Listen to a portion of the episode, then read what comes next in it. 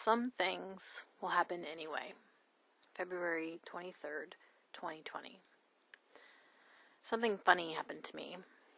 This morning, I read in Tosha Silver's book, It's Not Your Money, that sometimes when we're angry, we need to break something. She recommends plates, but it could be anything stuffed animals, coconuts, phone books. I felt the urge to break something, but then talked myself out of it because I didn't want to deal with the cleanup. Even if I broke plates in my garage, I can't leave shards lying around. I mean, I suppose I could, but people park in there. What would happen to their tires? Therefore, I dismissed breaking anything and considered buying a coconut later this week. I grabbed my water glass, and wouldn't you know it, it hit my counter in such a way that it shattered. Not into a million pieces, thank goodness, but enough to mean I pulled out the vacuum cleaner. It was kind of satisfying to hear and see the glass smash, and it was also a pain in the butt to clean up the debris. Some people might think my experience just now was a coincidence, but I'm not a Butterfingers. I don't regularly break dishes. In fact, the last time I broke a water glass was more than four years ago so we can't chalk it up to me being a klutz. I'm writing about this. I'm making meaning out of the broken glass because I think it indicates what's in my best good will happen. I may try to prevent it, but it will happen. Also, sometimes what's best for me will hurt or be annoying. In this instance, I cut myself. I bled a little, and I had to clean up the broken glass. It wasn't fun. I didn't enjoy it. But the part of me that needed to break something feels satisfied. Emotionally, I feel better. I'm also thinking about samskaras here, or reactive momenta. Samskaras are related to the law of karma, or the law of action. As we know, for every action, there's an equal and opposite reaction.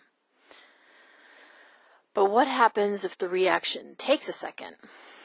Or more than a second? That potential reaction, the seed of the reaction to an action, is called a samskara in Sanskrit. According to my spiritual tradition, we carry these samskaras with us from one lifetime to the next. When a samskara is expressed, we often attribute that to luck, both good and bad. I spend a lot of time thinking about luck. I long for good luck and I worry about bad luck. Worry isn't quite the right word. It's more like obsess, especially when it comes to safety. I'm scared to go to movie theaters because I'm worried about mass shootings. I'm nervous attending religious services for the same reason. The first thing I do when I enter a space is notice the exits in case I need to make a quick getaway. Some of this is warranted. I do live in the U.S. after all. But I worry about these things as if noticing them will prevent them from happening. If I'm hypervigilant, then nothing can happen to me, right?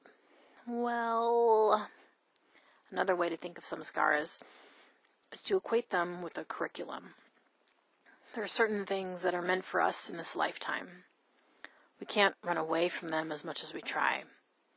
It's why the healthiest person you know gets cancer, or your friend can't find a job despite applying all over creation. It'd be easy to sink into defeatism here, to say, oh well, that's my fate, can't do anything about it. But that's both true and not true. We make new samskaras all the time. How we show up in the world still matters, and certain things are inevitable.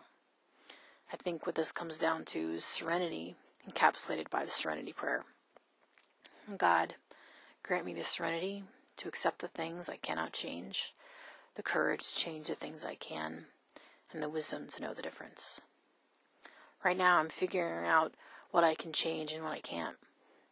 I'm working on accepting what's coming to me, both good and bad. How can I be more serene? That, my friends, is the work. I dream of a world where we recognize what's needed in our lives will happen. A world where we understand what's necessary isn't always pleasant.